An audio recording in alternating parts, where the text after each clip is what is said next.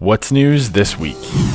They argued the rifle is a lethal military weapon that should not have been sold to the public. Adding to all of the corruption mayhem, the Brazilian economy endured its worst decline in 25 years in 2015. Ontario grants that would essentially make tuition free for students from low income families.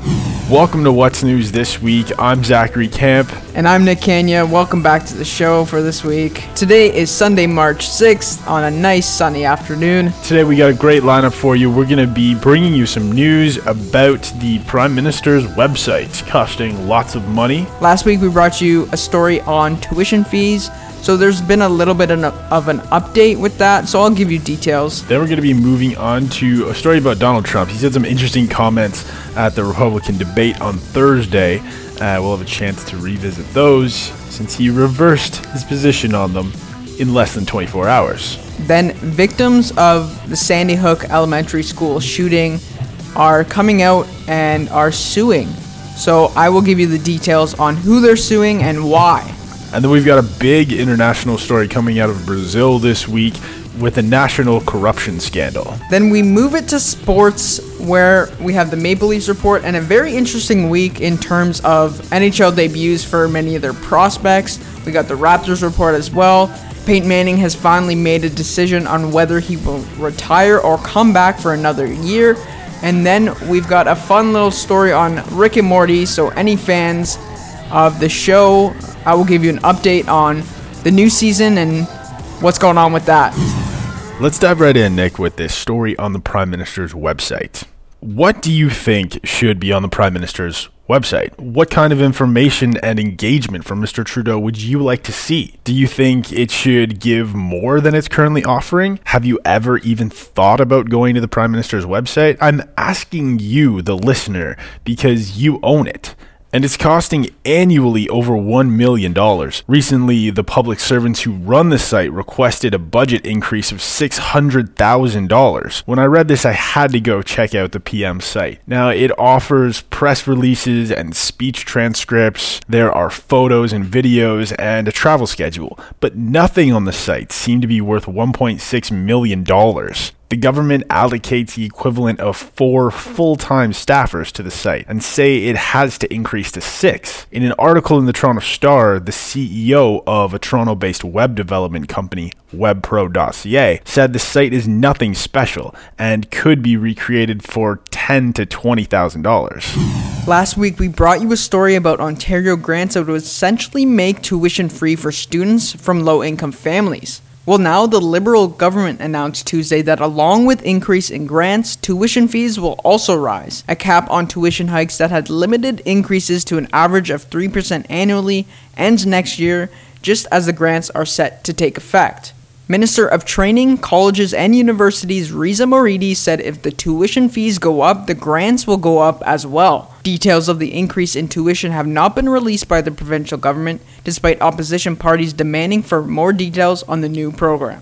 When I was researching this story for the show, it was a little weird when I went to news sites and news outlets because it seemed like they were saying the same thing like they were just using a press release to basically tell you what was happening, but we were still left with no reason why these tuition fees are increasing. So hopefully we'll find something as soon as possible.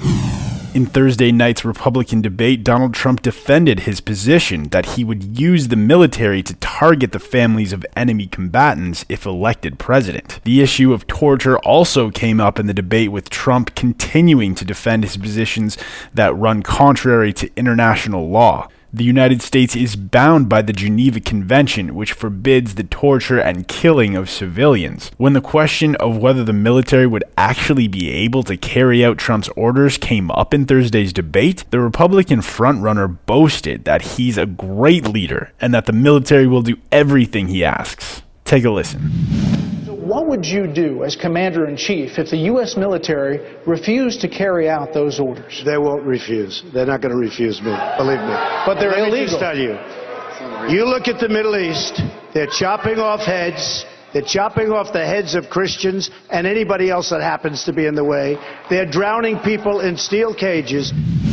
They then came to me. What do you think of waterboarding? I said, it's fine. And if we want to go stronger, I'd go stronger too. Because frankly, that's the way I feel. I'm a leader. I'm a leader. I've always been a leader. I've never had any problem leading people. If I say do it, they're going to do it. That's what leadership is all about. Even targeting terrorist families. Well, look, man flies into the World Trade Center and his family gets sent back to where they were going, and I think most of you know where they went. And by the way, it wasn't Iraq. But they went back to a certain territory. They knew what was happening. The wife knew exactly what was happening. They left two days earlier with respect to the World Trade Center, and they went back to where they went and they watched their husband on television flying into the World Trade Center, flying into the Pentagon, and probably trying to fly into the White House, except we had some very, very brave souls on that third plane. All right? Senator Cruz, you have no problem with it. Less than 24 hours later, Trump issued a statement saying that he understands that the U.S. is bound by international treaties and that he would not order troops to violate international laws. Some of the victims' families of the Sandy Hook Elementary School shooting in 2012 are suing the manufacturer and seller of the AR 15 rifle used to kill 20 children and 6 adults. They argued the rifle is a lethal military weapon that should not have been sold to the public. Families are targeting Freedom Group, the parent company of Bushmaster Firearms, which produced the rifle, as well as Camfour, a firearms distributor and Riverview Gun Sales, the store where the gun was bought. Lawyers from the Freedom Group said the company is protected by a 2005 federal law that shields gun manufacturers from most lawsuits over criminal use of their products. A Connecticut state judge's decision on whether to allow the suit to continue is expected by the end of next month.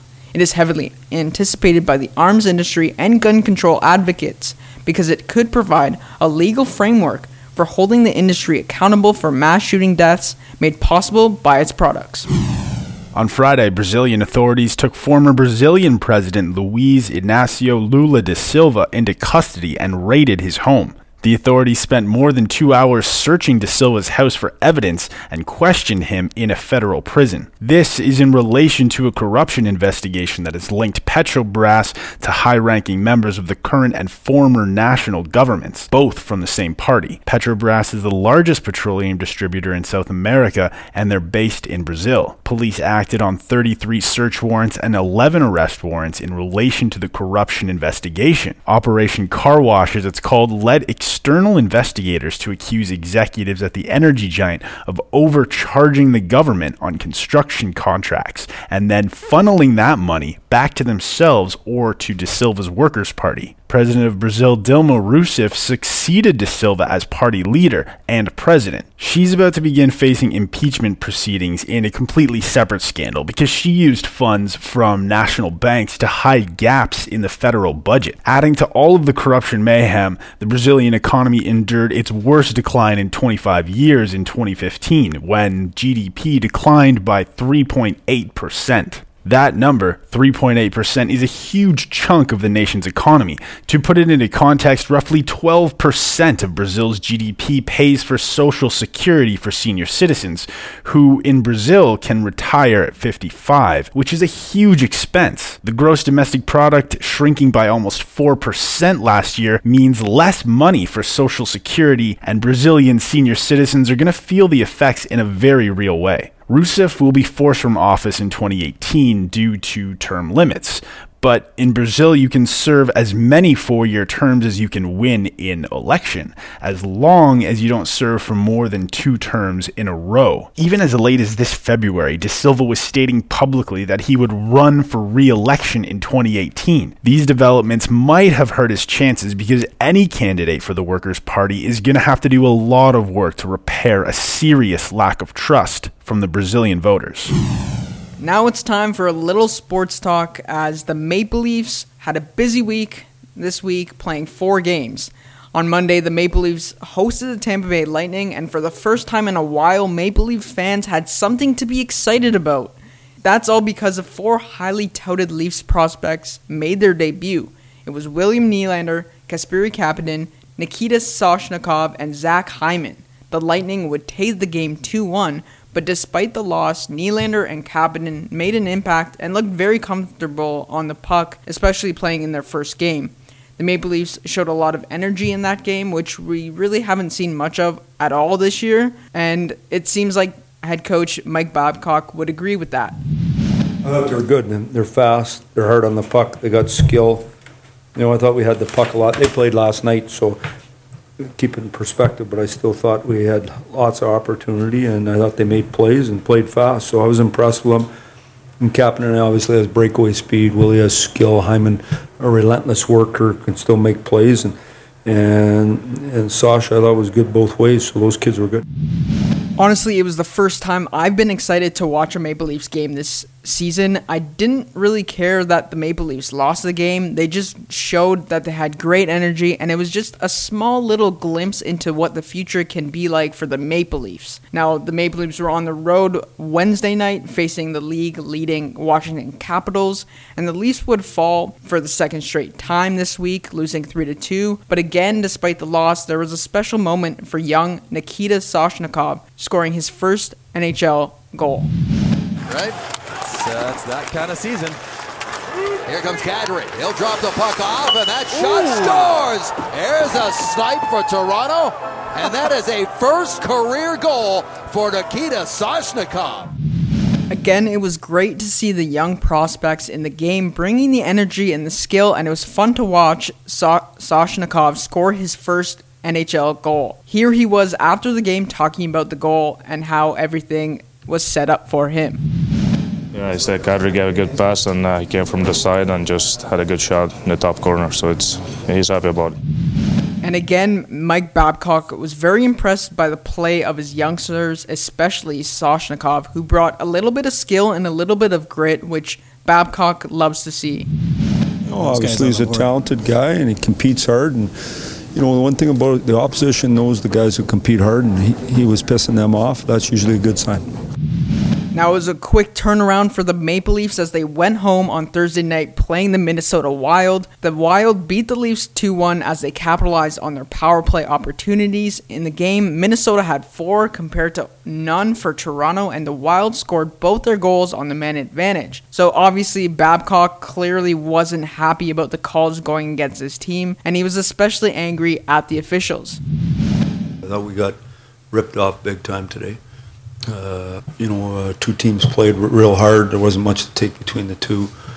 Uh, I took a penalty. We shot one over the glass. We took two others. They couldn't find one. I don't get it. It makes no sense to me. And the other thing I know is that the people didn't pay to watch them play. Play to watch the players. Don't get involved in the game. So that those were some interesting comments coming from Babcock, but it was really great to see Babcock really stick up for his team. Obviously, he wasn't happy with the calls on the ice, but he totally backs up his players, especially the young ones. And on Saturday, former Maple Leafs captain Dion Phaneuf made his return back to Toronto for the first time since being traded as the Ottawa Senators beat the Maple Leafs 3 2. Phaneuf was given a standing ovation from the fans, and he even got into a fight with former Senators Colin Greening. The fans were treated to yet another milestone from a young Maple Leaf. This time it was William Nylander scoring his first career NHL goal. Without Colin Greening, who's in the penalty box, Nylander gets an extra shift. William Nylander shoots. He scores!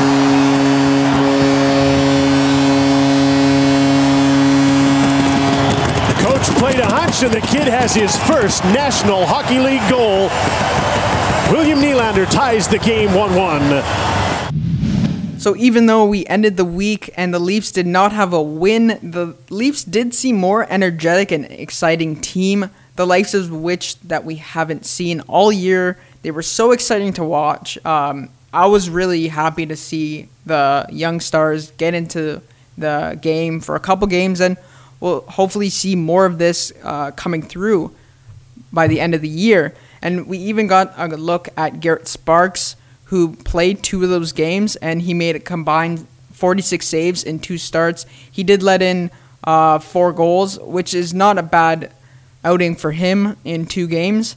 And the reason for this is that we're start, starting to see the implementation uh, of these prospects and what this team can look like in a few years. And the reason for this is that And the reason that we're seeing these prospects this year is to get the nerves away, to get them used to playing the NHL style of game, playing men, playing more physical game. So it's good to see these guys getting used to NHL quality players, and hopefully they'll make the team next year. Kyle Lowry was named Eastern Conference Player of the Week for games played last week. Lowry led the Raptors to a 3 1 week behind averages of 28.7 points, good for first in the Eastern Conference, 8.7 assists, tied for second, and 6.3 rebounds.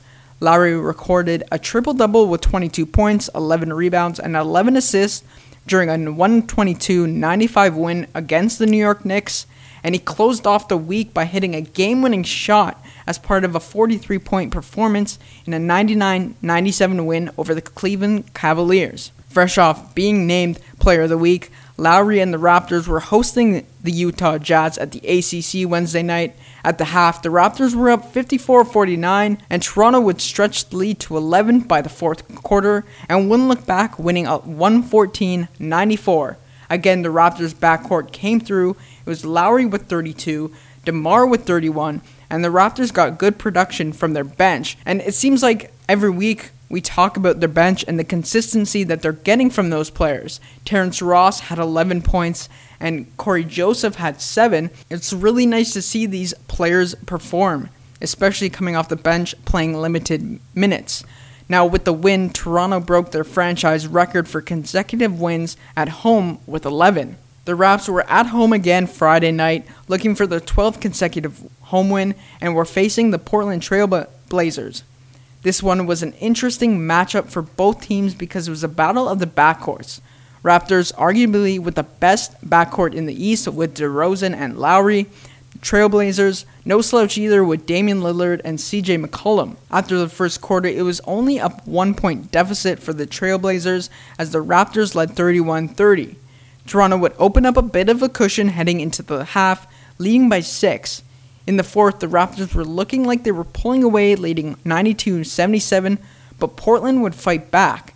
A three from Lillard would cut Toronto's lead down to one with 2.2 seconds to go, but DeMar DeRozan would seal the win for the Raptors, draining two free throws as the Raptors held on for a 117 115 win.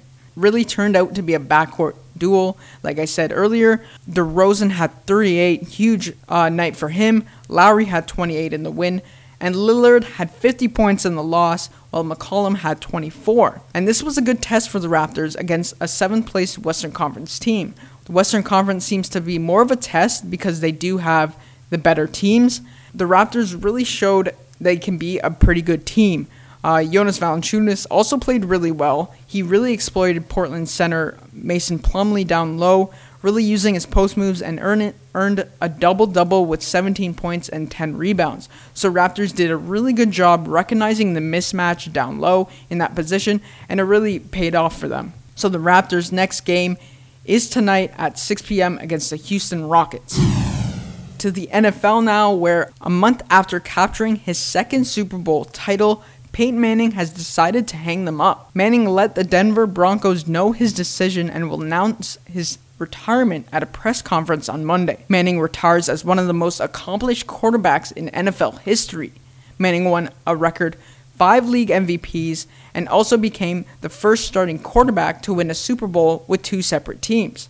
He also leads the NFL all time in passing yards and TDs. And I found a really cool graphic which shows all of Manning's TDs, career TDs, and to which receiver he threw him at. So I will post the link to that on my Twitter at Canyon Nick. Big news for any fan of Adult Swim show Rick and Morty. Co creator Dan Harmon was in Miami for Magic City Comic Con at the end of January, and during a question and answer session with fans, Harmon was asked about the show and when next season was going to be released. Here's how Harmon responded New season, when is it coming out? Uh, I think season three is. I, I believe it's. A, we're targeting around the end of this year. Uh, like you guys do realize we're at the beginning of this year. if you follow the show, you know that this was kind of unexpected. Season 2 ended with Mr. Poopy Butthole telling fans to tune in in a year and a half or even longer. But Harmon did joke when fans cheered, saying, You guys do realize we're at the beginning of this year. Harmon also said that season 3 will include 14 episodes, which is a bonus from previous seasons. I'm just so excited about the new season of Rick and Morty. Yeah, I- me too. I me too. really I know you're wait. you're a big fan of the show. since the end of season two, Yeah. and knowing that it was going to be a year and a half or longer, I was like, oh man, I don't want to wait. Right. Finding other ways to fill my time, kind of thing. I know it's over a year away still, or like Yep. even yeah, the creator of the show said it's still a year It's away. essentially like but you're writing a news story on it. You're like, yes, Rick and Morty, Yes, let's make it happen. That's why I put it in. So that's what we thought was news this week. If you think someone that you know needs to know what's news this week, then share the show with them. You can find us on SoundCloud and iTunes, and you can tweet me at the Campwire. And my handle is at Canyon Nick. And the show is at WNTW Podcast. Uh, we'll be back next Sunday, March 13th. Until then, thanks for listening. Thank you.